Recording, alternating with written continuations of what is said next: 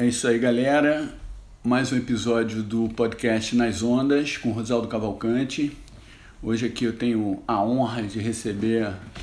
É assim, eu só entrevista amigo, né? Todo mundo aí fala, pô, mas o cara só entrevista amigo, mas mais um amigo, Marcelo Boscoli. Tudo bem, Marcelo? Fala, Rosaldo, tudo bom? Prazer estar aqui contigo, cara. Legal, pô. O Marcelo, né, a gente se conhece há muito tempo, a gente se conheceu surfando, né? Ali mais ou menos final dos anos 70, início dos anos 80. Marcelo, como é que se deu o teu envolvimento com o surf? Cara, na verdade eu comecei a pegar onda. A gente tinha uma casa em Araruama, meu pai trabalhava lá e a gente passava o verão em Araruama, lagoa, velejava, enfim, futebol, aquelas coisas. Que ano? 74. 74.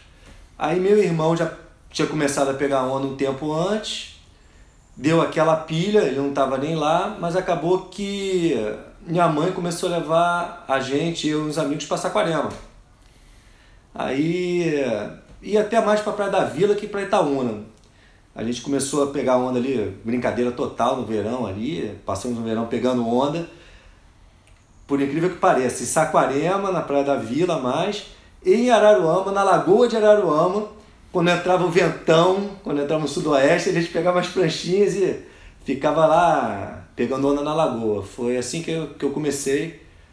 E da melhor forma, né, cara? Junto com os amigos, né? Importante que o surf tem, que é super bacana, é você estar tá sempre com seus amigos e um pilhando o outro, um incentivando. Isso aí foi muito legal. É, normalmente você vê os, os adolescentes. Você tinha quantos anos em 74? 10 os adolescentes eles mimificam os amigos. Se os amigos são surfistas, eles vão ser surfistas. Se são jogadores de futebol, eles vão jogar bola. É... Mas Marcelo, você pô, rapidamente você é, foi evoluindo, né, como surfista e quando é que você começou a competir? O Marcelo, é, você tem quanto? Você foi campeão carioca mais uma vez? Não, ganhei, ganhei algumas etapas, mas na verdade não cheguei a ser campeão carioca nenhum ano. Deixei de disputar muitas etapas, que competia fora, enfim. E não foi assim também não, Rosaldo, não foi rápido assim não. Na é, verdade. É, gente. Cara, comecei ali em 74 e continuei numa tremenda brincadeira, pegando muito pouca onda durante bastante. durante vários anos. Cara, era muito complicado naquela época, né? Naquela época, você jovem, criança, você não tinha como competir com, por exemplo, a galera de vocês do arpoador. Você, quando você não tem carro, você não tem acesso, você não tem como chegar na praia, você não tem nenhum amigo para deixar a prancha em frente à praia. Você vai pegar onda sábado e domingo, de 15 em 15 dias. Enquanto isso, pô, quem mora em frente à praia pega onda diariamente, ou cinco vezes por semana. Não só pega onda, como já acompanhava muito mais o esporte, né, cara? Geração de vocês aí, você, Coelho, Fred. Vocês cresceram ali dentro d'água já numa competição feroz desde cedo e vendo os melhores. Né? É, de fato, o arpoador, é, nos anos 70, desde os anos 60, o arpoador era, o, era o centro do surf brasileiro. Né? Não, geral. E nessa época. Você morava onde? Né? Eu morava na Gávea. Então. E você surfava aonde? Arpoador, Ipanema? É, não, eu, surfava mais, na verdade, em São Corrado. São Corrado. É, ia São Corrado, às vezes conseguia que nem, nem não podia nem de ônibus. Botar a prancha, levar de ônibus, era uma roubada, mas ia bastante para São Corrado, às vezes conseguia uma carona é, às vezes conseguia ir no ônibus. Então, pô, como eu estava falando, a geração de vocês ali, do, do arpoador, nessa época, os mais jovens eram os feras, né, cara? A geração da barra veio um pouquinho depois, então vocês ali, o dia a dia na praia, convívio, vendo Daniel Friedman, vendo Bocão, já dava uma outra visão e um outro ritmo para vocês. É, eu não tinha nem pretensão, nem desejo ainda de, porra, chegar no nível de vocês. Então foi uma coisa que demorou Aí, por acaso. Mas demorou quanto tempo? Porque teve uma hora que você ligou é, a chave, é. Né? O que, que aconteceu? Aí, por acaso, meus amigos, todos sem praia, a galera, porra, Gabi. Jardim Botânico. É, isso aí, Gabi, Jardim Botânico, Flamengo e tal. Começaram a pegar bem, começaram a ficar mais velho, um pegava um carro aqui, e começaram alguns a estudar de noite, ter durante o dia para poder pegar onda. Aí essa galera começou a pegar bem, eu era um pouco mais novo, andava com os caras um pouquinho mais velhos, demorei um pouco mais. Eu tive o de, cara, Rosaldo, você sabe muito bem, o mais importante para você ser um bom surfista, a primeira coisa é a paixão e o desejo, é, né, cara? Então você realmente a fissura, né? a fissura, você ter essa fissura. Então acho que teve um momento ali para mim que foi determinante, cara. É... Que ano, você lembra? acho que meus 16 para 17 anos. Era que isso, 78? É, 79, 80. 80. Ali, digamos que em 80. Alguma coisa assim te fez Cara, determinante ou é, foi natural? Primeiro, isso que eu falei, meus amigos começaram a pegar melhor, pegar relativamente bem, antes até de mim mesmo. E aí me deu, me despertou um pouco essa vontade. Meu irmão também que estava pegando um pouco mais onda nessa época, eu já ia mais a praia com ele. Aí despertou esse, essa paixão. Aí essa paixão ficou, mas eu ainda bem ali atrás. Aí ela se tornou definitiva quando eu, 17 anos, passei no vestibular, é, perdi meu irmão também nessa época, e aí eu me joguei no surf, cara. Aí a minha grande paixão foi o surf nesse período aí, e eu digo que dos 17, ali 81, 81 mais ou menos e tal, 82 85, Pô, ninguém, ninguém pegou tanta onda quanto eu no Rio, cara. ninguém pegou, cara. Olha. Ó, poucos pegaram. Ninguém pegou mais. Não, ninguém pegou mais. Vida, não, realmente, pô, o Marcelo, pra quem não sabe, é um dos é. caras mais fissurados que eu conheço. Até hoje. Foi. Qualquer tamanho de onda, né? Eu posso Isso dizer, aí. né, Marcelo? Você pode surfar qualquer tamanho de onda. Isso aí. Não tem. Tá meio metro, tiver 10 pés, você vai querer surfar algum lugar se tiver alguma onda boa. Então todo dia o Marcelo tá surfando até hoje. E, e eu posso dizer que eu via, eu, eu, eu, eu, meio que conheci o Marcelo nessa época, entre 79 e 80. Realmente me lembro agora você falando. Você era um pouquinho mais novo, o Rodolfo Lima era é, teu amigo, um teu parceiro. E o Rodolfo era um pouquinho mais velho, né, mais ou menos a minha idade. E eu acompanhei essa tua evolução, que foi assim, rápida, né? Assim, que, que em um ano, um ano e meio você você chegou a ser um surfista né, super competitivo, Não. técnico e, e, e, e, aí, Marcelo, você começou a competir. É, é, você pode dizer que você é um, um, surfista da geração da OSP, né? Da Organização de Surfistas Com Profissionais. Certeza. Conta aí pra galera que não conheceu o que, é. que foi a OSP. E esse movimento é. todo, né? É, antes da OSP, teve Circuito Real, Circuito, né, Real. Circuito Real. Eu, eu, já, eu não participei, mas vocês já participavam, já tinha os amigos que participavam. Eu vi, olhei, vi ali o IMEA 5000, que a geração de vocês participou. Eu também não participei, me lembro ali do Valério com o na final, eu vendo, mas eu não participava ainda dos eventos. É, para quem não sabe, o IMEA 5000 era a etapa do circuito mundial realizada no Brasil, equivalia ao WCT de hoje em dia. Era normalmente realizado no Orpodor, patrocinado pela loja Surf Shop Waimea, e durou, começou em 76 e foi até 82. 79 é. não teve campeonato, e você acompanhou, Marcelo, os eventos? Você ia na praia, você via os campeonatos? Só o último. Só o último, é, 82? É, só o último. Acho que foi o que o Valério fez a final com o Terry Richards. final Valério e Terry Richards, é. no Orpodor. Isso aí, pequeno, mas Você não pequeno. competiu nesse ano? Eu não entrei em nenhum ano. Esse ano eu ainda não competi, para ver como eu ainda era fora ali. Na verdade, é, eu comecei a me preparar. Eu cheguei, cara, eu quero isso. Aí, como é que eu, pô, tô atrasado. O que eu vou ter que fazer? Eu vou ter que me dedicar mais do que os outros. Tive a oportunidade de viajar e comecei a me dedicar o máximo que eu conseguia e viajar para os lugares também, assim, toda oportunidade que eu tinha eu viajava e ficava o maior tempo possível. Aí isso aí fez com que, pô, começasse, de repente comecei a ganhar um campeonato em Ipanema, aí a galera foi pro sul lá, na época teve campeonato em Matins, Rodolfo até ganhou, é, eu fui um pouco antes, disputei o campeonato júnior, uma etapa do Catarinense Júnior, ganhei a etapa do Catarinense Júnior, aí eu comecei, você vai ganhando confiança, né, cara? Aí ganhei essa confiança nesses primeiros eventos aí, e a, a fissura aumentou mais ainda. Aí apareceu logo depois o Valério. O Valério sabia que o Valério é um cara, para quem não sabe, Roberto Valério é um surfista competidor muito bom, a gente deve falar dele um pouquinho mais na frente. Ele fez a marca dele de calções junto com o Cauli, depois o Cauli saiu, a Ciclone. E aí o Valério, cara, sempre foi um cara extremamente fissurado.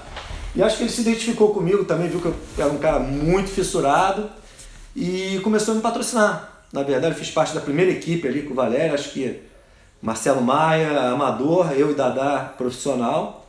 Aí o Valério começou a me apoiar. Que ano foi isso? 83 ou 4. 83 ou 84. Aí o Valério começou a me apoiar, enfim. O Valério vai ser um capítulo à parte aqui, acho que gente, espero que a gente converse sobre ele aí. Uhum. Aí isso foi tipo, digamos, 84. Aí 85, voltando a falar aqui do que você perguntou, SP. como, Rosal, você falou aí, teve o IMEI até 79. Não, até 82. Não, é 79 teve um buraco de 79 a 82, não foi isso? Não, ele teve 76, 77, 78, 79 não foi realizado, porque o Hum. Nelson ficou doente. 80 voltou, 81 e 82. Tá, então teve até 82 com um aninho só ali de buraco. Aí quando chegou em 83 não teve nada, 84 não teve nada. Uma escassez de campeonatos. Nossa. No Brasil inteiro, né? No Brasil inteiro, Saquarema, Batuba. nada acontecendo. E a gente vendo o surf mundial se profissionalizando cada vez mais e a gente ficando para trás, sem referência, Ah, sem também não evento. tinha nem revista de surf ainda, né? Porque a, a, a visual. Tava parado. A Brasil Surf parou, a visual ainda não tinha surgido. Isso aí. Aí o que, que aconteceu nesse período, cara? É, houve uma troca de guarda secreta. Porque você, como você falou aí, não tinha as revistas, não tinha os campeonatos. Então, cara, todo mundo achava, acreditava que os melhores surfistas ainda era aquela galera do final dos anos 70. Porque a gente, nossa geração não tinha onde se testar. Aí me lembro bem, se eu posso estar enganado, você me corrige aí que você participou mais do que eu. É, você, o Marcos Conde, o Fred, Valdir Vargas. o Valdir principalmente também, foi um dos grandes responsáveis.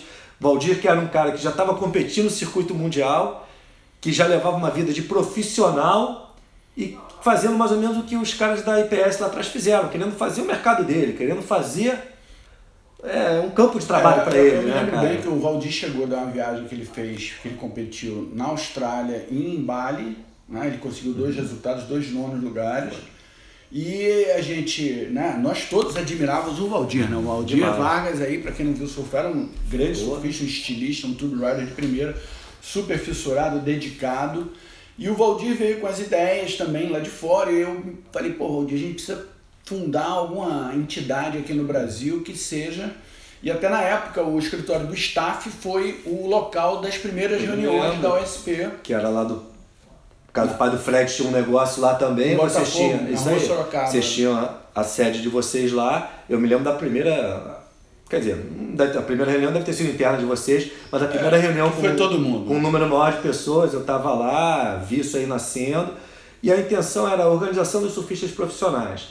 É, ainda não havia nenhuma organização desse tipo no Brasil. Não, havia tinha- Brasp ainda. não, não havia Brasp, não tinha nenhum circuito profissional é, brasileiro ou estadual em nenhum lugar aqui no Brasil.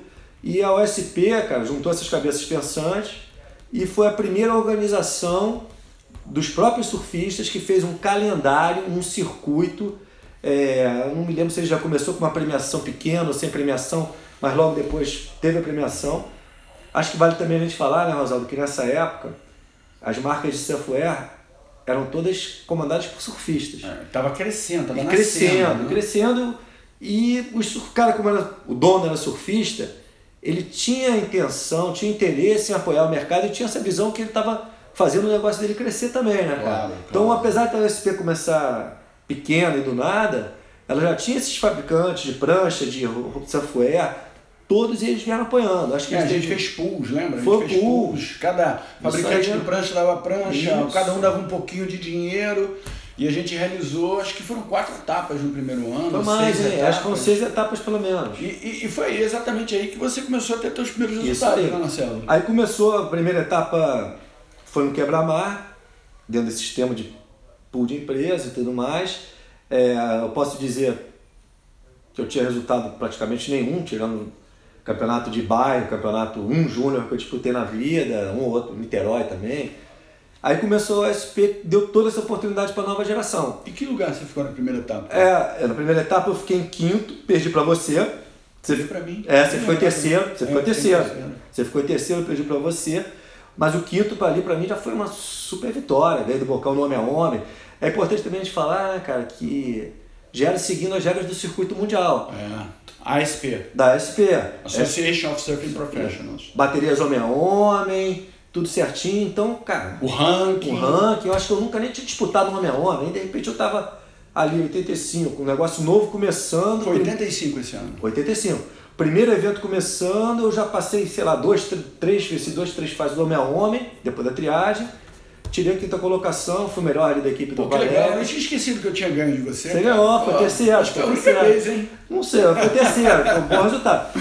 Eu lembro, acho que deve ter sido até o melhor resultado na, na, na OSP. Ah, é, foi. E você teve também um ótimo resultado no IMEC, quando ganhou do Michael Hull lá é, atrás. 1980. É isso aí. 1980. Eu acho que esse, esse campeonato. Valdir venceu.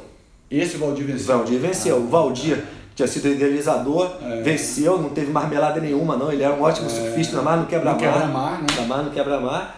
Aí o Valdir ganhou essa etapa, logo depois ele teve problema, o pai faleceu, ele teve que abandonar A carreira dele. a carreira, ele parou de competir, também ele Sumiu era, durante vários Sumiu, anos. ele era o cabeça pensante ali por trás do SP, também saiu, e o negócio continuou andando, né, cara? É. Aí veio toda uma geração. Cara, eu. Você e Fred já vinha um pouco É. antes, você e Fred rodou, mas eu, Brasa, Ferrugem, Gugu Buchaú, é, Gugu de Cabo Frio, Dadá, então Pedro Milha, toda essa geração tá desde o primeiro evento da USP. E eu acho que a OSP inspirou a criação da Brasp, né? Porque Com a OSP certeza. ela foi uma coisa regional do Rio de Janeiro, mas isso inspirou Foi. as pessoas que estavam no São Paulo, em Santa Catarina, a formarem um núcleo, né? Que acabou sendo é, nascendo a Brasp, né? É isso aí, com que certeza. Foi 80 Acho que 87, né? 87, Eu porque tenho um pouco 86 teve o, o Hang Loose. Loose. Isso é legal também a gente falar, É. porque é, entre 82 e 86, o Brasil não sediou nenhuma etapa do circuito mundial. O que foi muito ruim para os surfistas brasileiros, porque é, se você olhar no início da história, o primeiro ano do circuito mundial, o Brasil está no tour. O. Brasil está no tour os primeiros anos, inclusive com vitória do PP em 76, vitória do Daniel em 77, terceiro lugar do Caulinho em 78, vice-campeonato do Ismael Miranda em 80, vice-campeonato do Valdir Vargas em 81 e vice-campeonato do Valério em 82. Quer dizer, os surfistas brasileiros não competiam lá fora, mas quando chegavam aqueles, nas nossas ondas, que a gente tinha mais experiência, a gente dava, entre aspas, uma dura nos gringos. Em 86, a gente volta a sediar. Você competiu em 86? Competia. É, foi bacana você tocar nesse ponto aí, Rosaldo. É, o que, que eu vejo dessa, desse atozinho que a gente teve ali, cara? Na verdade, o surf, quando começou as primeiras etapas do Mundial no Brasil, o surf no mundo não era profissional. Não. não era profissional. Então tinha uma distância, mas não era uma distância tão grande, porque estava começando ali eh, o surf profissional, na verdade. Então o PP venceu, mundo PP venceu ganhando de campeão. Daniel, eles venceram ganhando do campeão mundial, do segundo, do terceiro. Não foi assim, ah, não veio ninguém. Eles ganhavam dos caras, realmente. Claro que nas nossas ondas Claro. e com critério também, não tinha prioridade, uma coisa um pouco Eram, diferente. eram quatro ondas. É, diferente. Mas o principal que eu quero dizer é o seguinte: não tinha uma distância tão grande. Porque o surf ainda não era profissional. E até tem a foto histórica que o PP foi disputar lá Pipe Master. E ele era o único, dos- ele foi, conseguiu chegar na final, ele era o único que tinha patrocínio na Era prancha. no Jornal do Brasil. Exatamente. Então, não era, ah, talvez poucos até conheçam essa história também, Rosaldo, mas é legal a gente falar. Cara, era tão, era tão início de tudo que o circuito mundial ele não existia. Ele foi decidido que seria um circuito mundial no final do ano. Em 76. Exatamente, quando começou o circuito mundial, não foi que, ó, ó, vai ter circuito mundial, as etapas serão essa, aqui África do Sul, Brasil, não. Aí vai ter um campeonato na África do Sul, ah, vamos fazer um no Brasil, vamos fazer um no Havaí. Aí chegou no final do ano, eles se reuniram lá no Havaí, ah, como é que a gente vai, vamos fazer isso aí virar um circuito mundial? Vamos, como é que vai ser a pontuação? Ah, vamos dar a pontuação primeiro tanto, segundo tanto, ah, beleza. Então, vamos somar agora, quem ganhou? Ih, Peter Taylor foi o campeão. E o, dois detalhes. Primeiro, o Peter Tano foi o campeão mesmo. Sem nenhuma vitória. Sem nenhuma vitória. E outra, eles estavam reunidos num, num daqueles clubes lá no, em Waikiki. E na hora, para fazer uma foto, o Fred Hemmings pegou um troféu lá, botou na mão do Peter Town e falou: tira a foto que esse é o troféu. E depois devolveu o troféu. Ah, é. Essa foto existe, ela é- já rodou aí o mundo. Isso é aí uma é. foto histórica. E, mas, como você estava falando, de 82 para 86, quando o Brasil Mudou. deixou de sediar e voltou a sediar com o Hang Loose Pro, houve esse, esse gap, né, Marcelo? Aumentou muito, né? Não, e, e- o profissionalismo surgiu, né, cara? Eu lembro que, se eu não me engano, nos últimos Ironman ali, pô, Dre Burão, os caras chegavam com cubas de prancha, aí o cara vai mandar a prancha da Califórnia, vai chegar. A gente já começou a ver um, um outro profissionalismo, os caras começando a ganhar um dinheirinho, claro que era micharia, mas era uma coisa profissional, eles É, viviam legal daquilo. também citar que foi por volta dessa época que a indústria do surf mundial começou a florescer. Exatamente. Lógico, já existiam as marcas desde os anos 60, primeiro as marcas de prancha, depois algumas marcas de roupa como Hang Ten, Val Surf, mas nos anos 80 que surgiram, tudo bem, Quicksilver também nasceu em 74, 75, mas foi nos anos 80 que Quicksilver, Billabong, Hip Cool, principalmente essas três marcas, elas começaram a patrocinar os surfistas, patrocinar algumas etapas. É, e isso foi fundamental, né? A mesma coisa que eu mencionei no Brasil aconteceu lá fora. As principais marcas do mundo eram comandadas e os donos eram surfistas. Então, da mesma forma que 10 surfistas malucos criaram o circuito mundial, as marcas também ajudaram e apoiaram desde o início esse circuito e foram os grandes responsáveis, né, cara? E eu diria até que a, com um investimento de marketing muito grande para os padrões de qualquer empresa. Eu, eu, imagino que uma empresa como a Quicksilver, Billabong, devia investir cerca de 20% do faturamento dela em marketing, o que não é indicado nos livros de marketing aí, normalmente sim, entre 2% e 4%, mas foi esse investimento, essa coisa de, do surf financiar o próprio surf, né, Marcelo? Que, e isso no Brasil também, né? Também, também. É aquele agora, Eu queria só colocar o seguinte, que esse, esse isolamento do Brasil fez também com que a gente aqui criasse as nossas marcas, foi nessa Isso, época, né? isso. Queria que você falasse sobre isso, Isso. que foram tantas marcas que surgiram. Porra, foi um, um boom. É, aí teve esse ato. Nesse ato o que aconteceu? 82, 86. Aí eu comecei a competir lá fora, 85. Então, 85 foi o SP, eu já consegui minhas primeiras vitórias aí em circuito profissional, venci minhas primeiras competições profissionais, profissional e consegui para a África do Sul competir em 85. Foi a tua primeira competição internacional? Foi. África do Sul. África do Sul 85. Cape Town? Cara, corri a África inteira. Cape Town, Jeffries, Durban, rodei aquilo tudo de Incrível, carro, hein? foi muito legal. Foi, foi uma viagem que deve ter marcado a tua vida, né? Marcelo? Mudou, mudou tudo. E, e o que foi bacana também, cara, é, é- a gente mencionou aqui que os surfistas brasileiros participam do circuito mundial desde o início. Mas eu acho que foi a primeira vez que foi realmente uma equipe, tinham mais de 20 brasileiros competindo. Já tinha o Nau, o Staff, não lembro o nome na época, acompanhando, É o Staff, ajudando. 85. Isso aí. E já o Fred foi nessa Fred foi, tinham mais de 20. Tinha Picuruta e outros de São Paulo, tinha Antar do Espírito Santo, tinha Felipe Dantas lá do Nordeste, tinha Ferrugem, eu, Dadá. Provavelmente esse ano foi o ano que virou a Foi, chave, né? foi, foi. Eram muitos, uma, uma equipe de uns 20 brasileiros. E Rosado, eu vou te falar, cara, eu arrisco dizer que a minha geração pegou o pior dos mundos para competir lá fora, cara. Eu vou te falar por quê.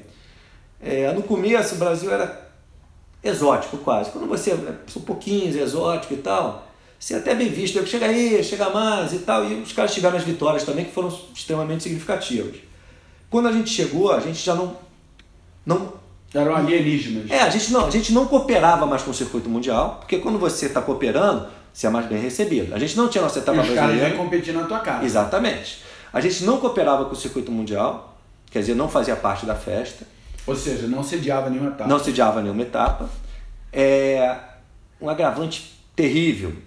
Como você falou, tiveram várias marcas brasileiras Que surgiram. que surgiram, marcas próprias, nacionais, brasileira E as marcas de surf brasileiras. a indústria brasileira e as marcas brasileiras. O Como problema Cristal Grafite, Ciclone, Sim. Baitico, Stanley. Stanley, Tropical Brasil, que veio um pouquinho Vários. mais tarde, mas. E outras tantas. Eu acho que vale também, mais uma vez, para deixar isso bem claro.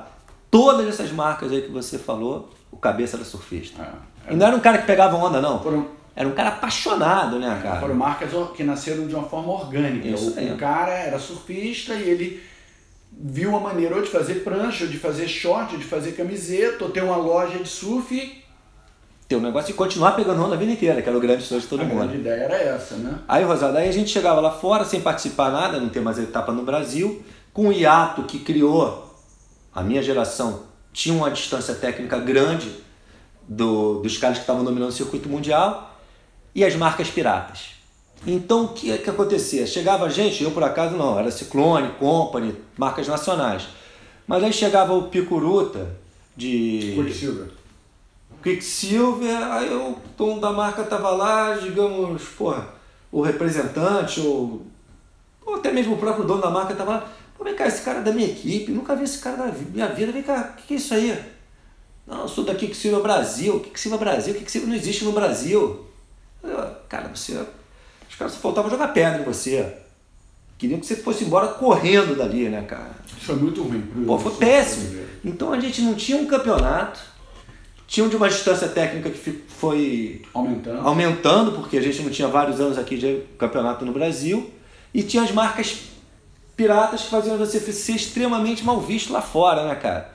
E não conhecíamos bem as novas regras ainda. Então, cara, é muito difícil. Muito difícil. Os caras não queriam dar nem um dedinho pra gente, é, ajudando a gente. Interessante você falar isso, só para contextualizar aqui, que a gente veio do início do circuito mundial com vitórias e sediando etapas para uma época de sem sediar isso, etapas e sem resultados. Isso, terrível. O que, que houve, na tua opinião, o surfista brasileiro da sua, da nossa geração, era pior do que o surfista brasileiro da geração do Daniel Friedman, do, Bocan, do, do PP e do, desses que vieram antes? Nessa época a distância era maior assim, cara.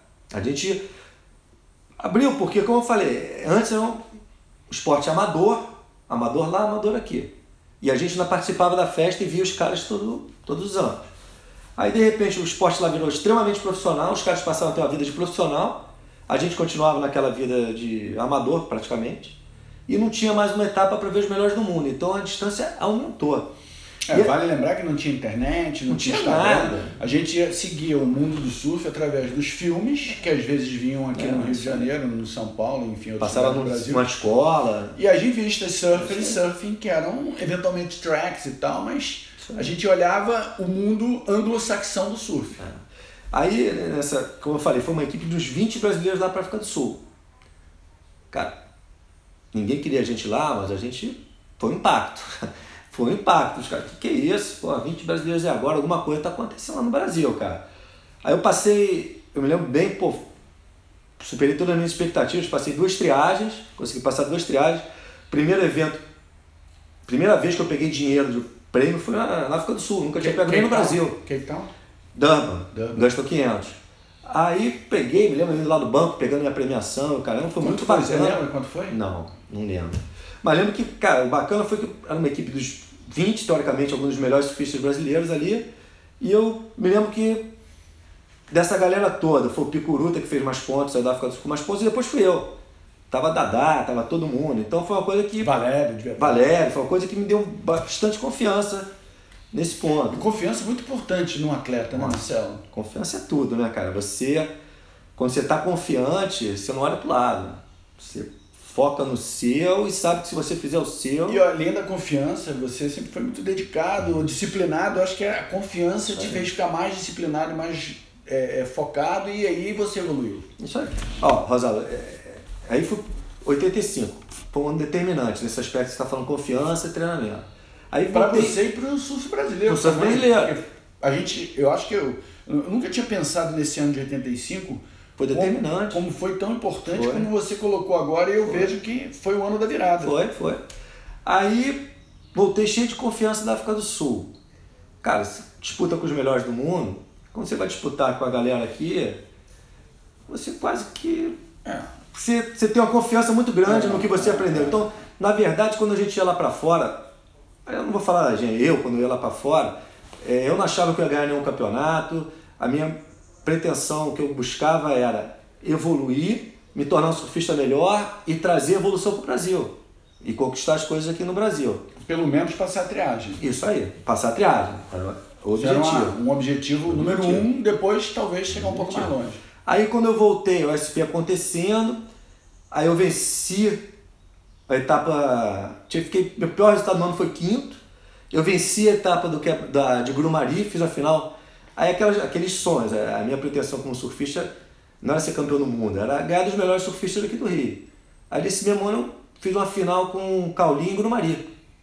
Ganhei uma etapa do circuito profissional, venci no Caulinho e Grumari. Cauli era que ano? 85. o Deus, 85. Cauli era o Deus, né, cara? Aí isso aí tudo vai te fortalecendo. Aí eu tinha o Valério, como principal mentor. mentor. Aí faltava uma etapa para o circuito, para o circuito acabar, só tinha chance de vencer eu, Brasa e Cauli. Aí Valério, Marcelo, esquece isso. Vamos pro Havaí. Última etapa. Vamos pro Havaí, vamos pro Havaí, disputa o Proclass né? Aí eu fui pra última etapa. Larguei a última etapa, que eu tinha chance de ser campeão. Fui pro Havaí, também uma equipe de 20, 30 brasileiros lá. Foi sensacional, porque nessa época você tinha o Proclass Trials em Sunset. 85. É, e você ficando entre os 16 primeiros, você participava dos eventos havaianos, do circuito mundial. É, e o Billabong também que tinha. Então, era um evento que todo mundo queria disputar. Aí a gente tava lá uns 20.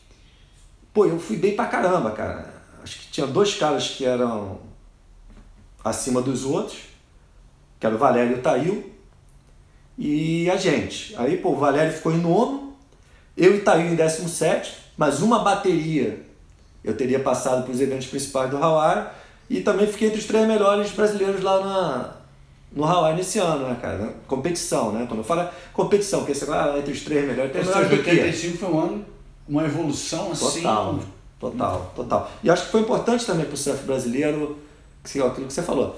A USP apareceu, foi o embrião da Brasp, e aí vem o legado, cara, que eu acho que foi o legado mais importante da nossa geração aí para o surf, cara. É, nós tínhamos pessoas que eram exemplos e que eram super profissionais, né, cara? O Cauli foi super profissional, o Daniel foi super profissional e vários outros, e alguns outros. Mas não tinha uma geração, né, Rosaldo? É, e outra coisa, não tinha ainda uma. Passou até através do Cauli, né? Cauli Rodrigues, passou até aquela mentalidade de treinar. Isso. Isso. O Cauli foi um exemplo para o Rio de Janeiro inteiro, em termos de determinação, treinamento, horas dentro d'água, radicalidade. Foi um exemplo, mas era, eram poucos. A gente veio com uma geração inteira. Puxada pelo Cauli, né? Puxada pelo Cauli, que o, e o legado eu acho que foi profissionalismo e seriedade. Se você for perguntar para as outras gerações, depois técnicas, é. vão falar, ah, o legal foi profissionalismo. Mas, cara, a gente sabe, né, cara? A gente vê com um movimento de muita gente, todo mundo sério, profissional e querendo mudar a imagem do surf. É. E, e sem droga? E, aí eu vou te falar. Aí eu vou te falar o que aconteceu. Aí você vai falar, ah, toda geração acha isso, cara, mas era diferente. A gente deu a, a vida ali no senso profissional, procurando transmitir uma imagem de seriedade, até maior do que a gente era. A gente não era nem tão sério, mas uhum. procurava fazer isso. E para vocês terem uma ideia aí, cara, galera que está escutando, cara, era muito difícil. Esses problemas que eu falei de marca, pirata, de ausência. E eu tive campeonato, cara, competindo fora do Brasil que tinha outros brasileiros competindo também no evento profissional, circuito mundial e traficando. Durante o próprio campeonato, um cara inscrito no evento, brasileiro, surfista é. profissional. Então vamos, vamos fazer um parênteses aqui só para contextualizar. O, o, surf né, é um esporte fantástico, alienante, os surfistas adoram surfar. e no início dos anos 70 não existia ainda empresas e os surfistas, para continuar surfando, principalmente os gringos, eles é, faziam exportavam, vamos dizer, é. produtos ilícitos, carregavam nas suas bagagens e com esse lucro excepcional eles bancavam suas carreiras. E a gente viu muito droga no meio do surf até os anos 80, quando obviamente ainda existia droga, você está relatando 85. É, por aí. É. Os brasileiros ainda, não só os brasileiros é. também, os gringos também, claro. ainda existia essa coisa de droga, mas eu acho que a, a, nossa geração, vamos dizer assim, foi a primeira geração que apontou um caminho diferente Isso. e começou a, a, a, se. Até porque o Cauli Rodrigues, mais uma vez, que foi o é. grande mentor dessa geração, ele era um cara extremamente careta que não usava droga nenhuma. Isso ajudou muito. Mas aí, você, você falou, nos anos 80, não só os surfistas, como a gente tem, escuta histórias, né, acredita, as próprias marcas de surf também tiveram envolvimento com drogas e tudo mais. Mas, cara, a gente chegava lá com brasileira, já os caras olhando de lado, por conta desses problemas que eu coloquei de marcas e tudo mais. E no meio da gente, nessa ocasião, nessa época, ainda um competidor traf, traficando ali, cara, a gente, cara, teve situação de chegar cara do próprio país, falando, amigo, o cara acabou de me oferecer droga aqui agora, vocês vão acabar, acabar com o surf no meu país. Se pega um competidor com drogas durante um evento profissional aqui, vai acabar o surf no meu é. país. Desaparece, some com esse cara daqui. Essa, essa história foi famosa, a gente não vai nem citar claro nomes, não, não vale a claro pena, mas uma história que envolveu um, um campeão mundial e brasileiros e desavisados e, é. E, e, existia muito esse folclore ainda, até não é tanto dessa época, um pouquinho antes, aquele delegado falava nem todo maconheiro é surfista, mas todo, surfista, surfista, é maconheiro. E, e, e, e, aí essa, essa, essa geração aí foi que começou a, a mudar um pouco, é, né, Marcelo? É, e aí, 86, o Brasil volta a sediar o circuito mundial com o Hang Pro. Pô, um evento, cara, evento grandioso. Um evento que eu acho que o Brasil estava numa época de um, de um boom econômico, né? esses booms econômicos que a gente tem, todo mundo com uma situação financeira razoável. Foi o Brasil inteiro para Santa Catarina, cara. E chegando em Santa Catarina. Troncel incrível.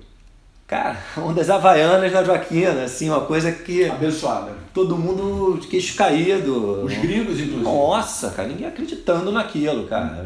Eu lembro que foi um, um impacto, assim, nessa época as revistas já estavam mais consolidadas, já eram fortes, já o mercado já estava. É... Já tinha surgido a Fluir, já tinha o staff, tinha visual esportivo, Isso. já existia uma cobertura nacional, já tinham as marcas, e o Loose Pro foi o grande catalisador dessa é. nova. Essa nova fase do surf brasileiro, né, Marcelo? Que 85, 86 catalisou e. Foi. Você lembra do, do, do Hang Loose? O que, que você lembra do Hang Loose? Além que o Ock teve aqui, o Dave McCauley ganhou, o Ock em segundo. Não lembro exatamente o resultado, te falar que não lembro. O que eu lembro é melhor brasileiro. A distância era gigantesca, Fedele em quinto. Sérgio Noronha em quinto, garoto ainda, mas você via ele pegando, era bem diferente dos outros caras. Ele é, chegou ali na raça, gente, né? A gente já conhecia o Sérgio Noronha, né, o Fedelho, uhum. a gente via ele surfar aqui na Barra mas aquele campeonato ele surpreendeu todo, todo mundo. mundo. Todo e mundo. surfou pra caramba. Foi, foi, foi, surfou foi. no nível dos gringos, chegou ali em quinto, poderia ter ido mais é, adiante. É, é. Mas serve de, de, de, tabela que se em 76 a gente foi primeiro, em 86 nós fomos quinto. Final, tava sempre na final, e quinto, você falou que podia chegar na final, mas acho que foi o limite, cara. Ali, porque tinha uma distância muito grande. Então, o que me marcou naquele campeonato foi as ondas incríveis, as ondas fenomenais é, o quinto do, do Sérgio Noronha, do Fedele, que foi uma posição que já vinha também trazendo uma nova geração, já vinha nova geração, que a gente. Já vinha nova geração. Era a galera da Barra. Isso aí, começou a galera da Barra. Galera da Barra e vamos falar também, é, vamos falar também a nível de Brasil, né? os paulistas também chegando muito forte, porque até então eram mais os cariocas, aí veio o Picuruta, mas aí já veio Tinguinha, já veio uma galera nova de São Paulo, embalada também pela indústria de surf paulista, que Isso. era forte. É, antes a gente, pô, o Rio dominava 100%. Aí apareceu Paulo Tendas, Paulo Rabelo um pouquinho e tal, os caras começaram a aparecer. 80 o Rabelo é, ganhou em Ubatuba, né? Venceu em Ubatuba. Aí o que que... Depois Picuruta e Tinguinha, tá? Que foram os caras que chegaram fortes na nossa época, já eram caras consolidados, um pouco antes até. Aí Eles destronaram o Claudio Rodrigues. Isso, aí, aí veio, veio a família do Tombo também, Paulinho, enfim. Mas nessa época o amador carioca era o que dominava o Brasil. A gente teve uma, tinha uma geração aí, Tatuí, companhia, que os caras venciam mesmo, ganhavam, jogavam de igual para igual. E tinha um outro paulista, mas o, o número maior ainda era dos cariocas, né, nessa época, cara. Você mas... vê hoje em dia, né, Marcelo? Assim, a gente mora no Rio, a gente vê que não tem nenhum brasileiro, nenhum carioca entre os top da, do é, WCT, mudou, nenhum. Mudou. E nenhum carioca entre os 100 melhores do WQS. Não, Arrisco mudou. dizer que. É, não, o, vai ter o, é, o Chumbinho, né? É, agora a gente tem o Lucas Chumbinho, é. que está voltando e tal, mas é assim, mostra uma certa. João, João Chumbinho. João Chumbinho. Isso. Uma decadência do surf carioca, né? Talvez pela falta de, de de pessoas que organizem campeonatos no, no, no Rio, tragam grandes eventos, que na nossa geração a gente, na, através do SP principalmente, depois da uhum. fundação da Brasp, e com a indústria do surf carioca, a gente sediou etapas importantes aqui. Rosaldo, a, a gente que viveu ali aquela época sabe que a revista Fluir e as marcas de São Paulo foram fundamentais para o desenvolvimento do surf paulista, né, cara?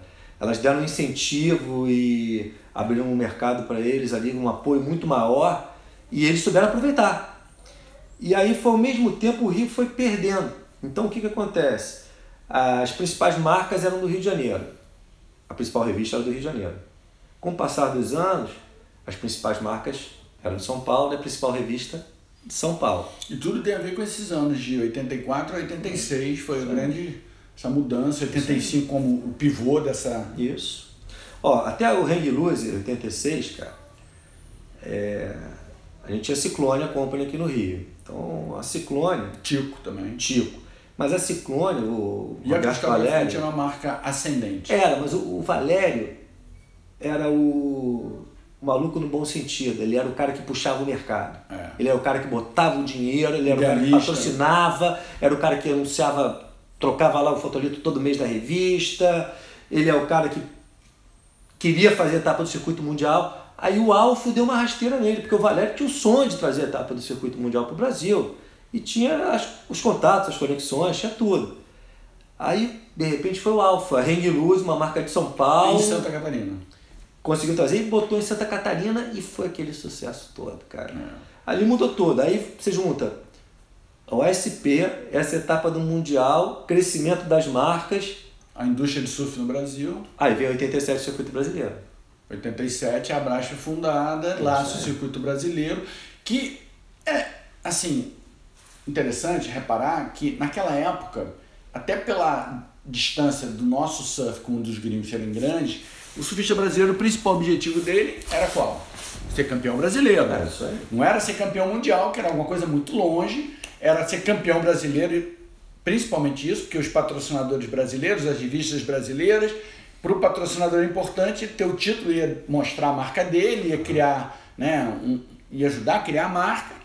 E os brasileiros é, vivem esses anos já de 86 até quando, Marcelo? Até 90, vamos é, dizer? É, é. Cara, Rosal, tem um. O plano de carreira era outro. É, né? eu tenho uma coisa que acho que exemplifica bem isso aí. É, hoje em dia, para você aparecer numa Globo, no Fantástico, no Jornal Nacional, como surfista, você tem que ganhar uma etapa do circuito mundial, pelo menos, ser campeão do mundo, mínimo, né? alguma coisa assim. Eu, nos anos 80, ganhei etapa do circuito carioca e apareci no Fantástico, no Globo Esporte. Por quê? Porque ainda não existiam surfistas brilhando lá fora. Aí, como eu ganhei um um estadual e aparecer no Fantástico, no Globo Esporte, em vários veículos de comunicação, alguns anos depois você tinha que ganhar um brasileiro para conseguir aparecer. Hoje você tem que ganhar um mundial para aparecer. o título mundial. O título mundial, porque o Brasil foi subindo essa escada, chegou no topo e a mídia acompanha, né, cara? É legal, assim, a gente está indo numa ordem cronológica, a gente acabou de falar do Reino Luz de 86, dessa importância e tudo. É, em 88, a gente tem o Campeonato Mundial em Porto Rico. É, que o Fábio Gouveia vai lá e ganha. Isso aí. Surpreendentemente, ninguém esperava. O Fábio Gouveia, ele já foi fruto da Abrasp e da porque a gente tinha os campeonatos com 160 inscritos profissionais, 180 amadores, os campeonatos eram verdadeiras maratonas. E aí vem a geração do Fábio Gouveia, do Flávio Padarates, do Teco, do Ricardo Tatuí. É, e esses caras é, vão para o Mundial da ISA, em 88, lá na, em Porto Rico. O Brasil tinha participado em 86, na Inglaterra, que o VTA David ganha. Isso. E 88, e 84 foi a primeira vez com o Heraldo e o PP César. Em 88, Fábio Gouveia ganha, Marcelo. Cara, foi, foi um impacto aqui no Brasil, assim. Se chegar para mim e falar, qual foi o impacto no mundo? Eu não sei nem dizer. Mas no Brasil mudou tudo. Mudou tudo, tudo, tudo, tudo. Cara, o, o Gouveia, o Gouveia era, era uma esponja, né, cara? Um talento e uma esponja.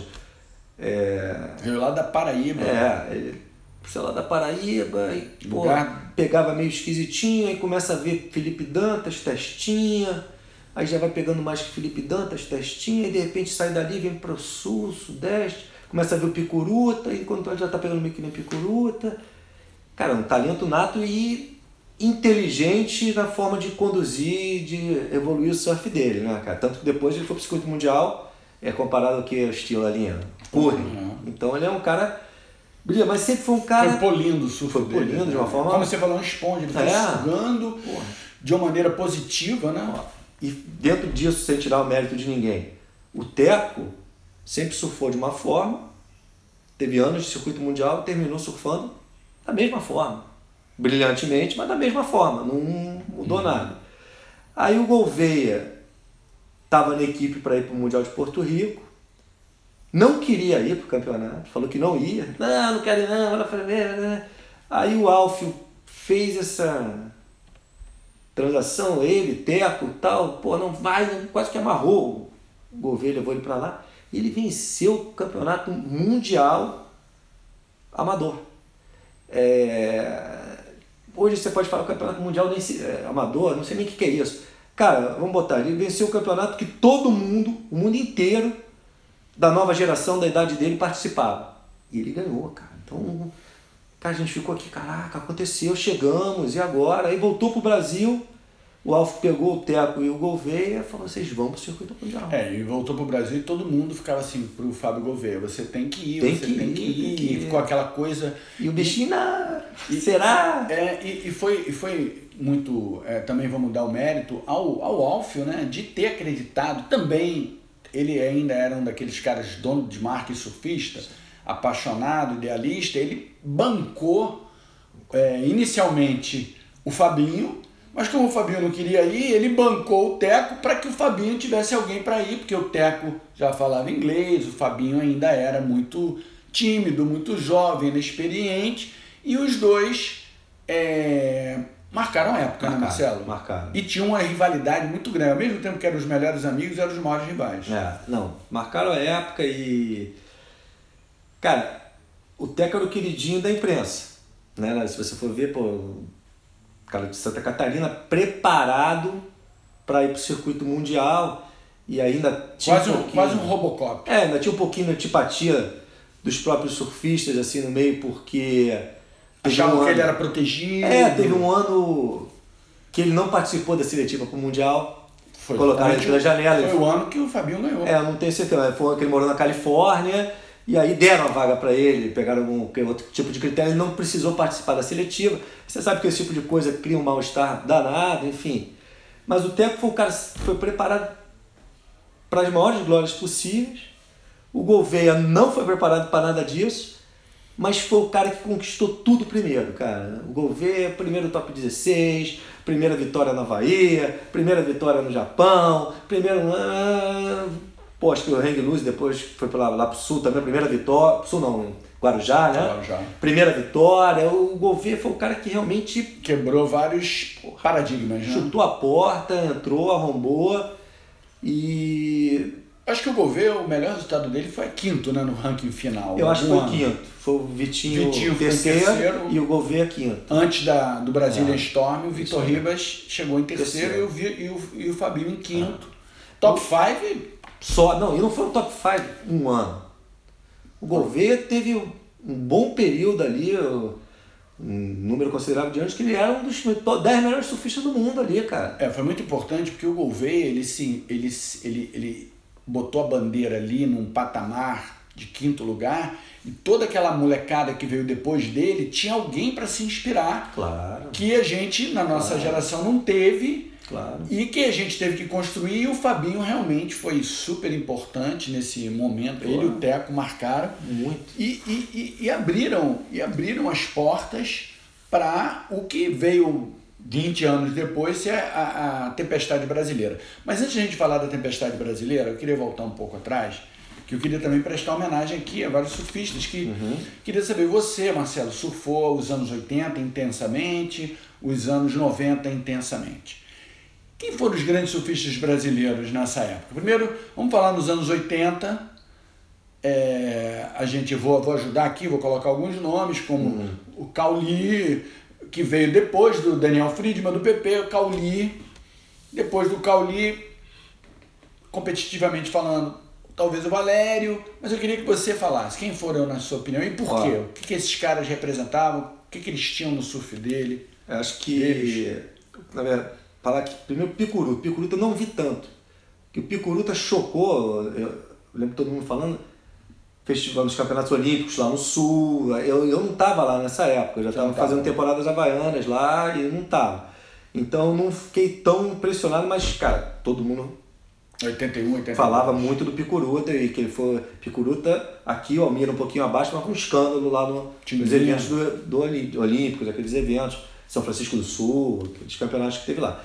Que eu vi aqui no Rio, cara, Cauli sem sombra de dúvida, né, cara? O Cauli foi para toda a minha geração, principalmente eu que sou régua, pego para direita também, o backside do Cauli, quebra-mar, arcoador, inspirou toda uma geração, pô, a minha geração, Pedro Miller logo a seguir, Tatuí, todo mundo veio ali do, da fonte do Cauli.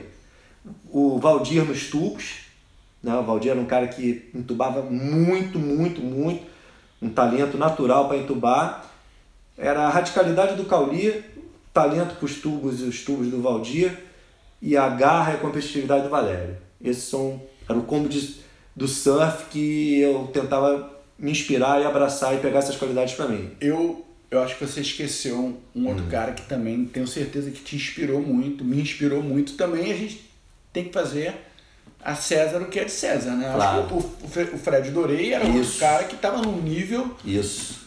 lá em cima desses caras. Talvez não tivesse a garra do Cauli, Uhum. a garra do Picuruta, mas como surfista, como surf progressivo.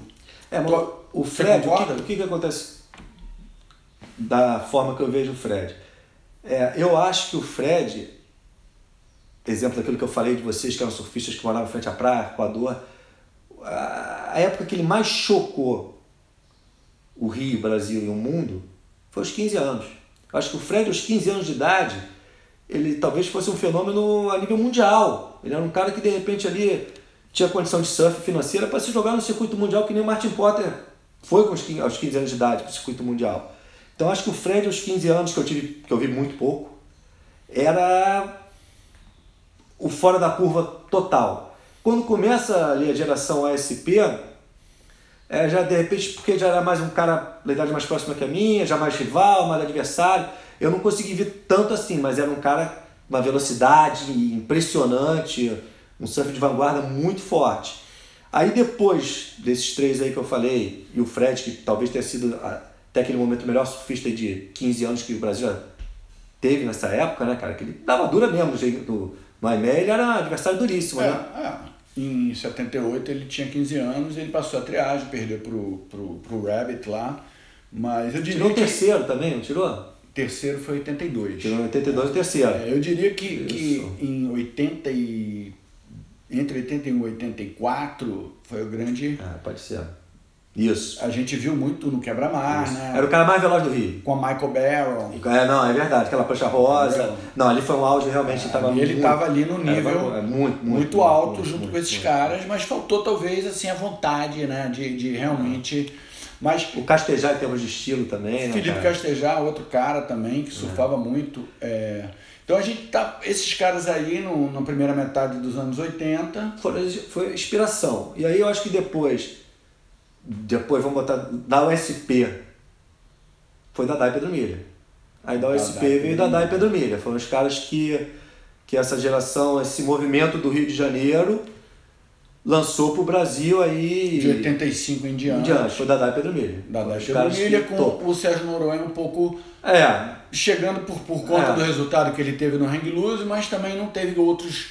isso. Apesar que o Sérgio Noronha fez pô, finais no circuito brasileiro, ali, Fez, ali no Guarujá, com o Tail, inclusive. É, e é um cara que se reinventou também como surfista, né? É, Meio da Barra tinha fama de ser lugar de merrequeiros e tal, ele era um surfista como quase todas as crianças que começou com, com a principal característica dele, era o bom surf em ondas pequenas e terminou pegando muito bem ondas grandes e fazendo final em ondas grandes lá no Guarujá, me lembro mais É, enorme no lá, Guarujá, acho que ele foi segundo, Tail o ganhou. Tail, é, ele e Tail. Isso aí, lembro quem ganhou. Bem da personalidade dele, de ser ener- muita energia, é, assim, ousado, é, abusado no bom sentido. Ele é né? parceiro, né? Ele e o Casquinho. Casquinho. Então a gente tem toda essa geração da Barra também. A gente está falando muito do Rio de Janeiro, porque nessa época era muito Rio de Janeiro ainda. O, o- o- realmente o surf começou a ter expoentes fora do Rio desde 84, 85, 86 em diante. Né? É. Aí a gente falou do Fabinho, falou do Teco, a parede de surgimento desses dois caras. Depois veio a geração que, após eles, né, Marcelo? Não, é. Renan Rocha, Guilherme Erdi, Vitor Ribas. Foi uma ascendência, um crescimento assim do Brasil no circuito mundial. Cara, é aquele negócio é, é um passo a passo, né, cara? As coisas mais importantes, assim, para acontecer no Brasil na história. Primeiro, o Brasil faz parte do circuito mundial desde o primeiro ano. Isso é fundamental. A gente já está nesse meio desde o primeiro ano que começou o circuito mundial, a gente faz parte. Depois. Teve aquele gap que a gente falou. É, não, mas vitórias de PP, vitórias de Daniel, finais. É, a gente não pode esquecer também no meio disso aí, cara, o Valério é um cara que conseguiu vários resultados lá fora. O Valério tirou quinto na África do Sul. Pô, o Valério teve ano no Havaí que ele era seguramente, cara, um dos cinco melhores surfistas em Sunset em Waimea, não tinha a menor dúvida. Esse ano que eu falei que eu fui um dos três melhores lá de Sunset, 85. 85, o Valério foi o único cara que varou o trás. É, no dia seguinte, a gente, faz o que eu perdi, foi uma bateria 15 pés Sunset lá enorme. Renan até foi meu cat, foi maneira a bateria. É, no dia seguinte foi o Billabong Pro Waimea. O Valério venceu a bateria dele, o Waimea. Tony Muniz, David Parment, o Valério venceu a bateria em Waimea. O Valério depois ainda teve. Esse foi o Billabong, depois acho que ainda teve o World Cup em Haleiva. O Valério ficou em quinto. Então, cara, tinha muitos resultados também, além de já ter sido vice-campeão da etapa brasileira. Aí depois, esse ato aí da gente, da nossa geração, que se a gente for parar para pensar, foi a geração com os piores resultados no circuito mundial, né, é. cara? É, a nuvem, né? A gente ficou ali naquela nuvem. Aí começou o Gouveia e Teco arrebentando, que era um exército de dois homens só, e veio a geração. Vitinho já foi logo depois, conseguiu ótimos resultados, aí veio Renan, Erdi, tem tatuí, Eu, eu, eu queria salientar o seguinte, é curioso também que a gente vinha falando da supremacia do surf carioca até surgimento de Fabinho e Teco, que eles representam bem, um do Nordeste e outro do Sul. Ou é. seja, eles representam bem que o surf se espalhou pelo Brasil, né? Faltava um paulista, ainda faltava um paulista, mas que veio depois com o Renan Rocha, Isso. com. É, Tadeu Pereira. Tadeu Pereira. Tinguinha, é, Tinguinha chegou. Tinguinha, é, o Tinguinha, ele chegou a CWCT. É, eu acho que é, é até legal a gente mencionar isso aí. Tinguinha é o único cara da nossa geração que conseguiu chegar no CT. Que era um fenômeno. Fenômeno. Surfista. Tinguinha sempre foi aquele cara que você olhava e falava, cara, esse cara esse nasceu para isso. É. Cara, ele conseguiu, mesmo começando a participar desses eventos de alto nível atrasado, ele entrou, conseguiu chegar no CT, cara. É, espero que um dia a gente tenha aqui no Brasil assim, uma, um, um lugar que preserve a memória do surfista, do surf brasileiro e dos surfistas. Que a tendência é você ser esquecido. Com né? certeza. Grandes surfistas que a gente viu, que a gente, pô, imagina que com se certeza. fossem hoje em dia estariam lá lutando. E às vezes a gente também vê essa galera de hoje em dia não dá o menor valor, valor não, não. a tudo que aconteceu antes. Só esse sucesso vem dessa estrada longa, cara, não tem mais. Então o Tinguinha e o outro que é mais novo que a gente, mas também chegou, que é o segundo de mais idade, é o Jojó. Então, Tinguinha e Jojó. E o Jojó. Dois negros? É, dois negros, foram os dois da nossa é, geração que chegaram lá. É curioso você ver que até hoje não existem é, no WCT, você tem o Michael February mas é, teve o Igor ali que. O Igor, do outro brasileiro. É. Você vê que no, no, no, Brasil o surf é um esporte bem democrático, é. né? Estados Principalmente Unidos... praticado na praia, todo mundo vai à praia, pretos e brancos. Claro. E à medida que o surf vai ficando popular, é, as pessoas que estão na praia, né? Você vê, por exemplo, hoje em dia esses, a maioria desses surfistas nossos aí, pô, você vê Felipe Toledo, Ítalo Ferreira, Gabriel Medina, são todos, Gabriel menos, mas todos é os, o Miguel Pulpo, todos filhos de, de surfistas, surfistas, que moram na praia, no litoral norte paulista e estão lá no dia a dia. É. Então, assim, essa democratização do surf foi, foi ah, muito fundamental. Então é esse caminho aí que eu estou colocando, aí depois disso você vê o que você falou. Filho, primeiro os exemplos, né, cara? Eu lembro, porra, falava, a gente falava na nossa época, cara, o australiano cresce morando na rua do Tom Carroll então ele está crescendo ali, está com um campeão mundial ali, aí de repente um belo dia ele vai lá numa bateriazinha ali e ganha do campeão mundial que mora na rua dele. Então isso começou a acontecer no Brasil também essa possibilidade. E, que a gente também falava, filhos de surfistas. Filhos de surfistas, aí você junta nisso aí é, os caçadores de talentos, olha, junta um pinga que começou lá atrás fazendo um trabalho com Costinha, Renato Vanderlei, uns caras que tinham algumas das qualidades necessárias, mas não tinham outras. E ele também foi aprendendo, o próprio Pinga aprendendo o que deveria fazer para preparar o cara. Aí levou, o Pinga botou no circuito mundial. Botou não, né? Ajudou. Mineirinho, Ítalo, Jadson. Jadson, Caio. É, eu, eu, quero salientar é, que também houve a importância muito grande da indústria de surf do Brasil, que não mediu esforços para pensar um Fábio Gouveia, um Teco Padarati, no caso da Ring Luz, através do Alf Lanhado, e outros que existia aquela vamos dizer, a corrida para a Lua, né? Quem que vai chegar primeiro na Lua aqui do Brasil? Isso. Porque no fundo, no fundo, no fundo, nosso sonho, que a gente sonhava, mas só sonhava, acordava e nem falava, era é, ser campeão é, mundial. É, é, um feito que Gabriel Medina, em 2014, se eu não me engano, finalmente conquistou, né, Marcelo? Eu, agora, vamos falar um pouco aí dessa geração dos Brazilian Storm, que é meio que lavou a nossa honra, vamos dizer assim? Cara, aí eu acho que tudo isso que a gente falou leva a ter uma geração sólida. A gente não é o Guga no tênis, que é um exército de um homem só. Então o surf tem uma estrutura de competição. A fábrica de monstrinhos é, a fábrica ligada, de né? Funcionando, funcionando, funcionando. Manda os caras pro front, até um vai ganhar a guerra. E aí você tem essa fábrica de monstrinhos, vários ali, um exército. E aí aconteceu uma coisa, cara, que às vezes pode demorar um pouco mais, um pouco menos, é que a gente deu uma sorte danada, cara. Três fenômenos mundiais nasceram no Brasil, três caras que se fosse tivesse nascido na Califórnia, na Austrália, onde quer que eles tivessem nascido, é. Gouveia, o Ítalo, Toledo e o Medina são nasceram, da curva, né? Não, nasceram para isso, que nem o Curry nasceu, que nem o Slater nasceu, que nem porra, o Mark Richards, o Shawn, o cara nasceu para isso. E teve uma estrutura que conseguiu ajudar ele a eles a desenvolverem isso. É, eu quero, você está absolutamente certo. Eu só quero também salientar o fato de que em 85, quando você citou que foram 20 brasileiros, os brasileiros se sentiram mais à vontade, que eram 20. É, depois, depois que Fabinho e Teco estavam no circuito, né? foram cada vez mais brasileiros e viajando juntos e criando uma força, um assistindo a bateria do outro, de vez em quando pipocava um bom resultado aqui, um bom resultado lá, ia dando ideia que eles poderiam ser capazes de conquistar.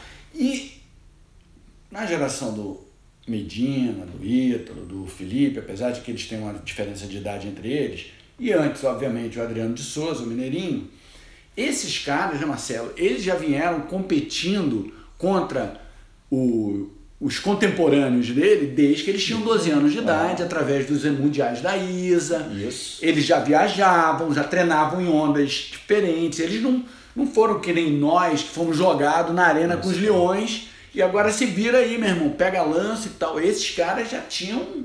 Tinha, tinha. E uma outra coisa que a gente esqueceu de mencionar, Rosaldo, importante pra caramba também, cara é, quando a gente chegava lá no meio dos anos 80, quem tinha de brasileiro em cima do palanque? Ninguém. Então você chegava lá, você não tinha um juiz brasileiro, muito menos um head judge brasileiro, você não tinha ninguém, ninguém, um acesso, nada. Então, é, logo depois começou a existir brasileiros como, julgando o campeonato, depois brasileiro head judge, depois brasileiro Renato comandando praticamente a instituição.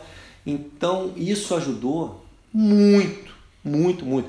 Eu me lembro de conversar com amigos meus disputavam o circuito mundial na época, o cara fala, pô, mas o brasileiro tá, tá jogando mal, tá? Eu falei, cara, melhor com ele lá. Pode ter certeza que é muito melhor com Não, ele lá. Eu até cara. arrisco dizer que houve muitas baterias que os brasileiros, juízes brasileiros, entre aspas, prejudicaram é, os surfistas é, brasileiros com é. medo isso, de, de, de, de, errar. Isso acontece. E acabaram errando ah. contra os brasileiros. A gente via muito muito essa coisa do juiz australiano escorregar a canetinha, é, aquele ponto e meio a é, mais é, e tal.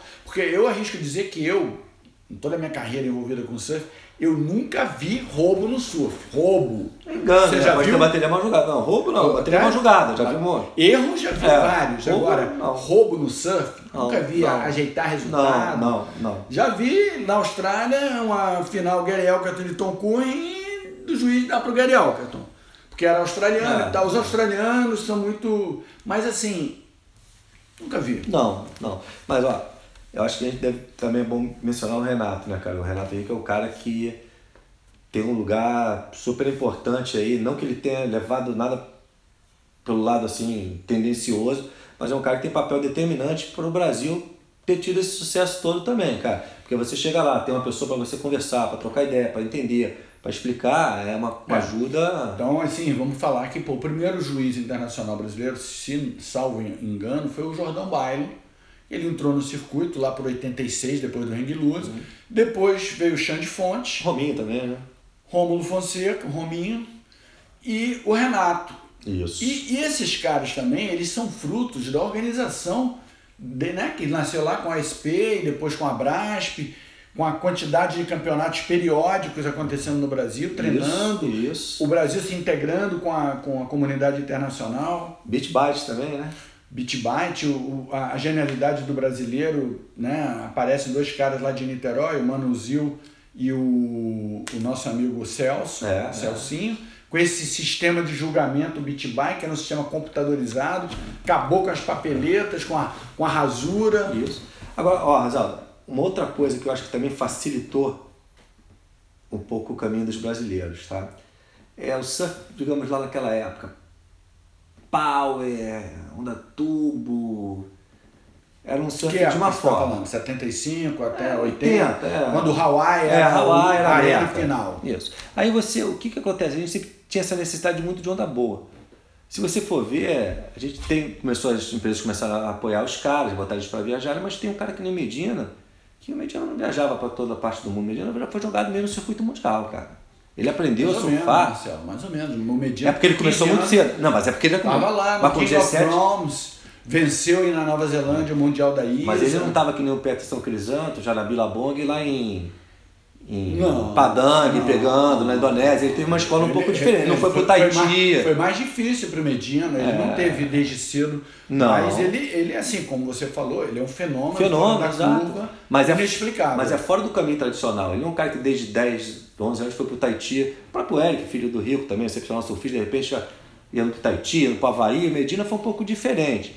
Mas é, o que eu acho que ajudou. O Felipe Toledo, por exemplo, ele faz aquela final lá em Huntington, que é uma final é, icônica, que é ele, todo. John John, Color Randino e o quarto está me escapando aqui Também agora. Outro fera, outro fera. Era outro top. Mas ele já era mundial, ele já era campeão ele mundial ISA. Anos, ele, já, já era campeão, mundial, mundial ISA no Peru, em Cavaleiros e Senhoritas. Então, o que eu quero dizer é o seguinte, o Felipe Toledo, por exemplo, por ser filho do Ricardo Toledo, foi campeão brasileiro e tudo mais, ele já vinha numa uma família de surfistas, né? Aquele, aquilo que a gente via na, na, Austrália, na nossa geração, gente, nossos pais não foram surfistas, claro. mas o pai de muito surf, por exemplo, o pai do Mark Richard tinha uma surf shop. É. A cultura de surf na Austrália e nos Estados Unidos era muito mais antiga. Hum, totalmente diferente. Tom Curry, o pai dele, Pat Curry. História. Agora, Rosada, aí o que que acontece, cara? Esses hoje, o Ítalo, principalmente o Ítalo e o Medina, os caras são fenomenais em qualquer tipo de onda. Qualquer tipo de onda. Mas o que colocou o Ítalo dentro do circuito, o Toledo dentro do circuito, o Medina dentro do circuito, deu confiança para eles evoluírem e vencerem todo mundo no começo de carreira, foi uma coisa que entrou no. que essa geração colocou, que é o aéreo. Então eles colocaram o aéreo, e não o aéreo perdido numa onda, o aéreo encaixado numa linha de onda. O aéreo funcional. O aéreo funcional. E aí é o que eu queria dizer as ondas do Brasil favorecem esse tipo de treinamento. Então eles chegaram lá no circuito mundial com um tipo de surf que eles conseguiram desenvolver nas próprias ondas do Brasil, muito superior ao dos caras, e chegaram lá jovens e aí conseguiram desenvolver o outro lado do surf, já com confiança. Capacidade de se adaptar é. e aprender rápido. Então a gente sempre reclama, porque a onda aqui não dá tempo disso, não dá tempo daquilo, mas pro aéreo a onda é boa.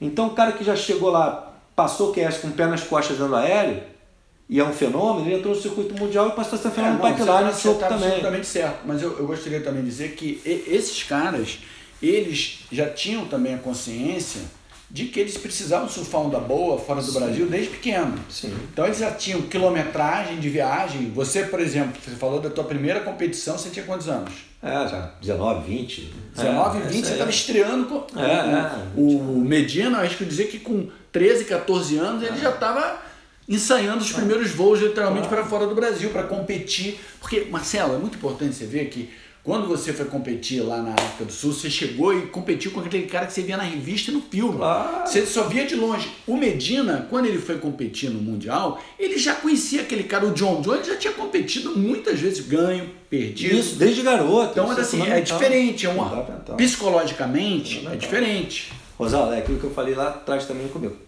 Eu comecei ali a competir, quando eu comecei a competir, o que eu queria? Queria ganhar dos caras daqui, queria ganhar do Caulia, queria ganhar do Fred, do Valdir, porque era o que eu via. O Medina, é, o Medina cresceu querendo ganhar o circuito mundial. Então eu comecei ali, ganhei, aí ganhei, pô, venci três eventos do SP, venci um brasileiro lá no, no Nordeste, lá em Pernambuco, final com Testinha, semifinal com Felipe Dantas. Então é aquelas coisas. Maracaípe? Não, foi Gaibu. Gaibu. Gaibu era brasileiro, pô. Ganhar do testinho do Dantas lá era, Pô, era Testinha, difícil. Testinha excelente era vista. Pô, se fera- fosse hoje, ele já tá voando alto pra fera brava. Também venci o catarinense com o Teco na final, ainda peguei essa geração. Então essas coisas bastaram para alimentar minha alma e os meus objetivos. Essa nova geração, não. Os objetivos deles já eram muito além, porque eles já tinham outras referências. É. Então essas referências são fundamentais, né, cara? E isso aí que levou os caras a sonhar com uma coisa muito mais longe. E também vamos dar um méritozinho aqui, no caso do Medina. Pô, o Charles é danado, né, cara? É incrível, pô. Fala sério, hein, cara? Pô, ele tem. Mais é, do que parece. É muito mais. ó. Quando você chega perto dele, você vê a maneira que ele pensa e é, é uma coisa assim militar quase, cara. Eu, eu, eu tive a oportunidade de ver ele com a Sofia Medina lá em Huntington, ela saiu da bateria perder e ele falou assim, agora vamos treinar duas horas ali. Entendeu? Uma coisa É. Ó. É. assim, não, não se conquista nada, não se faz omelete sem quebrar ovos, né? Aí agora eu vou te falar uma coisa que era uma loucura da minha cabeça, tá? Em cima desse sistema aí militar. Eu, porra, botei na minha cabeça pegar onda, pegar onda, pegar onda, só evoluir assim. Aí eu achava que quando eu perdia, eu já ficava puto, eu já ia pegar onda depois de novo mesmo. Mas eu quando eu ganhava, era a hora que você se acomodava. Então, todo o campeonato que eu ganhei, no dia seguinte eu chegava escuro na praia, e entrava no mar escuro para não amolecer, para não ter aquela chance de amolecer.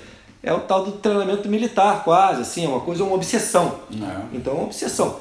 Eu falei do Charles pelo seguinte também, né?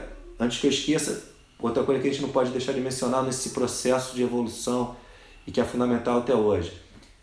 Circuito Hang Loose Paulista, que os caras fazem lá. Surf Attack. Surf Attack, é fundamental. É uma fábrica de feras, é um querendo ganhar do outro. Alguns caras de fora do Brasil já vêm, então isso ajuda muito. É, sem falar que o litoral norte paulista, que nos anos 70 e 80 não tinha nada, hoje em dia é um lugar que muita gente Nossa. mora, muito surfista mora, e muitos garotos morando ali em frente à praia, naturalmente. Aí, Charles, o futuro. O Instituto Medina faz parte do futuro também, cara. Então tem que falar também. Então, acho que muito do que vai vir no futuro talvez venha de Gabriel Medina, de Charles, esse tipo Claro. de apoio. É, agora, Marcelo, pô, a gente. na- Pô, a gente já tá conversando É, aqui uma hora e tá- treze, Nossa. falando pra caramba, a gente ficar falando mais tempo.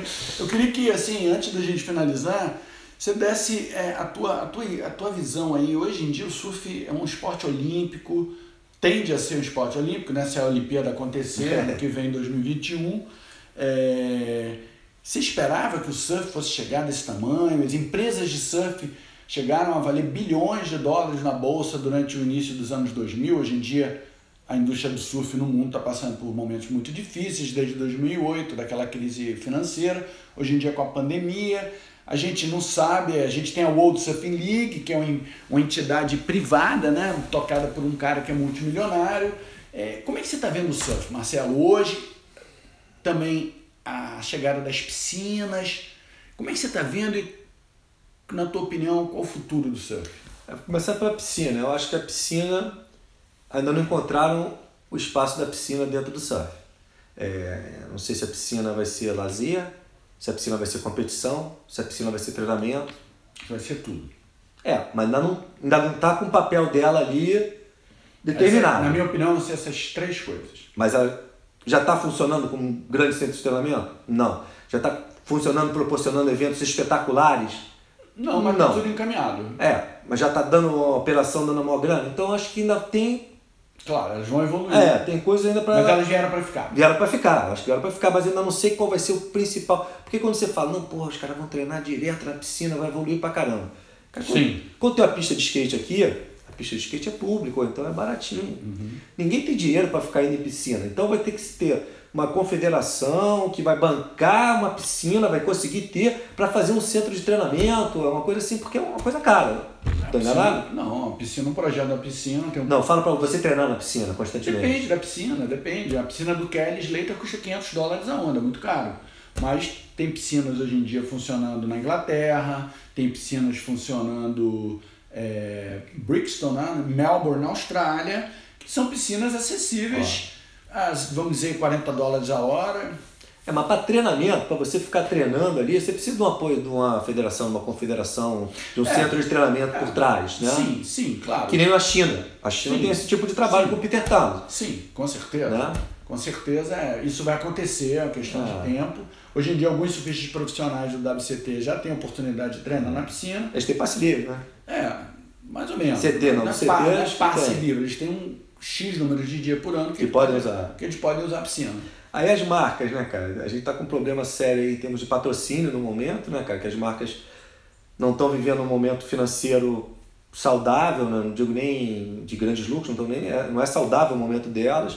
E isso reflete na, no surfista, principalmente no surfista médio, que não conseguiu ainda o patrocínio de fora. Então, o surfista início de carreira, que 98% das vezes vinha com a marca de surfwear, tá penando. Então, a gente não sabe nem o que vai acontecer aí pós-pandemia, né, cara? E qual foi? Era, a piscina, as marcas... E a Olimpíada. As, a Olimpíada. Cara, é até... O surf que era um foi um esporte tão é, marginalizado, tão estigmatizado durante muitos e muitos anos, hoje em dia é um esporte olímpico que está sujeito ao antidoping. E também vale a pena ressaltar o fato de que esses brasileiros hoje, de Medina, Felipe, Toledo e Ítalo e outros, nenhum usa droga. São todos caras limpos, é, o esporte se profissionalizou, todos eles têm uma entourage de treinadores, de preparadores físicos, de managers. Não, ótimo. É, eu não pensava tanto no surf como esporte olímpico, mas é até. Pô, eu fico até envergonhado, assim, porque é uma coisa que desde o Duque é o sonho, né, cara? O Duque é um cara que iniciou esse processo lá atrás, né, cara? O Duque, Do Carnamoco, surfista havaiano, que era nadador olímpico e que. pai do surf moderno, pai do surf moderno e que divulgou o surf no mundo disputou as Olimpíadas de 1910, 1914. e já tinha como sonho ver o surf nas Olimpíadas, né, cara? Eu acho que o esporte só tem a ganhar, cara. Você chega e fala, ah, pode perder, vai perder, você, você cara, não perde nada, continua o lifestyle, continua o glamour e você ainda tem a possibilidade de ter um atleta, um cara campeão olímpico que vai conseguir ganhar mais grana, vai. É, eu falo, Atrair grandes patrocinadores. eu, eu falo do alto rendimento. Eu gosto de ver o alto rendimento, eu gosto de ver o esporte evoluir, o surf evoluir. E para o surf evoluir, eu acho que os Jogos Olímpicos são ótimos, cara. Vai trazer mais grana, vai trazer um- uma metodologia de treinamento mais eficiente, talvez. Então, O apoio dos comitês olímpicos nacionais. então, cara, eu acho que isso aí só faz o surf melhorar. Tem muito, Rosado, as pessoas vezes ficam querendo ver muito, ah, quem é o melhor surfista ali, ali. Cara, eu acho que dentro d'água, pô, vai ter um cara que vai pegar uma onda, que nem a gente via lá em Jeffreys Bay, Mike Neer. Mike Neer lá, pô, o cara vai só com um estilão, mas numa velocidade incrível, andando no lugar certo. Surfista excepcional. O outro tá dando milhões de batidas, surfista excepcional. Cada um do seu jeito, do seu modo. Fora, fora da competição, tem milhares de formas de você ser um excepcional surfista. Agora, na competição, só tem uma forma, meu amigo. É aquilo ali. E é isso que a gente fala de um ser melhor que o outro, é na competição. O resto, É, porque cada um tem o seu A certo. essência do surf é a diversão, né? É. Você inicia surfando pela diversão, pelo prazer, né? De você deslizar numa onda, aquilo tudo que a gente sabe. Mas é, o que eu sempre digo é que o surf, a gente não pode colocar o surf na caixinha e dizer que é um esporte. Porque o surf é muito mais que um esporte, ele tem um lado esportivo, competição, mas ele tem um lado de a forma de arte, ele tem um lado de é, estilo de vida, e eu acho que essa que é a grande magia do surf. É. Mas quando eu falo performance, eu falo de competição. Porque Claro. Aí é, a performance, o único lugar que eu tenho que avaliar a performance de alguém é na competição. Fora da competição é cada um do seu jeito, buscando a diversão com a prancha que vai dar mais diversão, é uma onda que cada um vai preferir um tipo de onda, é uma coisa muito individual. E acho que aí não, quando você coloca numa competição, você fala. E até mesmo dentro da competição, Rosaldo, é engraçado, porque qual o critério básico que todo mundo fala do julgamento? É grau de dificuldade. E, pô, não é só o grau de dificuldade que envolve. Na verdade, quem dita a, o, como o surf vai ser é a WSL e os juízes. É, eles seguraram o aéreo muito tempo. O Mineirinho, quando eu, o próprio Taj, o Mineirinho, os caras mudaram, o Jeremy Flores, os caras mudaram a forma de surfar deles por causa do critério de julgamento da época. O Jadson foi bloqueado, teve que mudar. Essa geração de brasileiros arrombou a porta e obrigou, entre aspas, que eles mudassem o critério de julgamento. É, você descer uma onda plantando bananeira é uma coisa difícil? Muito. Muito. Não. E aí, vai ser bem julgado isso? Não. Não, então Depende não é. do campeonato pô, de Thunder. É, então não é só grau de dificuldade. É o que as pessoas, os juízes. É o sistema, né? É o sistema, que o sistema está querendo ver naquele momento, né, cara? E quem arrombou a porta e mudou esse sistema todo, falar isso aqui também é fato. Quem aposentou o Taj, quem aposentou o Mick Fanning, quem aposentou o Joe Parkinson, na minha maneira de ver as coisas, foi essa geração brasileira aí, cara. Muito disso vem de toda a geração, de Ítalo, Toledo e Medina. É isso aí. É, e eu acho que nesse sentido da alta performance, a piscina vai se encaixar perfeitamente, porque a piscina ela vai proporcionar, já proporciona, uma onda igual, a repetição Isso. de você surfar a onda, depois você ser filmado, você olhar e de novo, e de novo, e de novo. E nos campeonatos na piscina, que já aconteceram alguns, né, na WSL também, fora da WSL, você vai começar a ver que o nível, até o, o a altura do aéreo, claro. quantas voltas você vai dar, como você vai manobrar voando, isso tudo cada vez vai aumentar e você vai ver o surf de alta performance evoluir muito. Parecido com o skate, do surfista chegar na competição uhum. e ter a, a rotina dele. E eu acho que isso daí, cara, é, é o futuro do surf. Né? A piscina vai ajudar muito nesse tipo de treinamento aí. Pode ser que no futuro, daqui a pouco, a gente já comece a ver é, o aéreo, vai sair logo a metragem do cara e vai ser uma das coisas que o juiz vai pensar na hora de dar nota. Enfim, é muita mudança acontecendo muito rápido, mas essa geração brasileira aí, cara, mudou a forma de surfar, os juízes tiveram que aceitar. E o que eu acho mais interessante na forma dessa nova geração surfar contraste de manobras. É manobra de borda, são batidas tradicionais, aéreo, tudo encaixado numa linha. Então, essa foi a diferença. A gente viu lá atrás o irmão daquele do Big Rider, como é que era? Christian Fletcher. É, o Christian Fletcher. Os caras entravam numa onda, pé no bico, pé na rabeta, aceleravam a onda inteira para fazer um negóciozinho ali, né? Então, não é isso.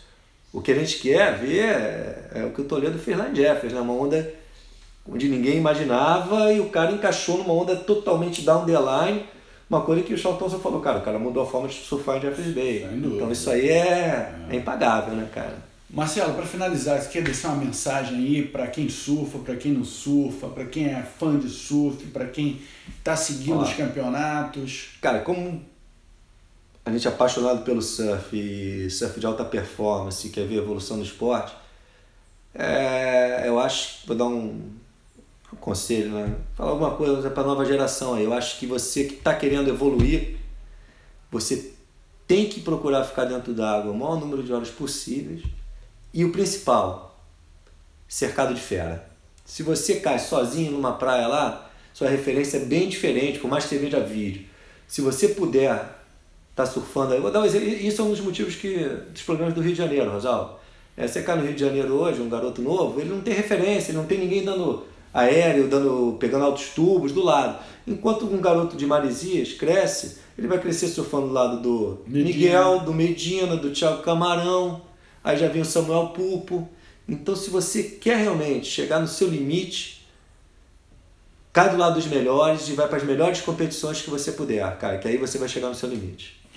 Legal, gente. Então a gente conversei aqui com o Marcelo Bosco, ele é um surfista mais, como eu já falei, mais fissurado que eu conheço. O cara surfa todo dia, só pensa em surf. A mulher dele diz que, porra, o negócio dele é surf mesmo. Foi um prazer, Marcelo. E é isso, pessoal. Mais um episódio aqui do Nas Ondas do Surf com Rosaldo Cavalcante. Um abraço para vocês todos e fiquem com Deus. Valeu, galera. Obrigado pela oportunidade.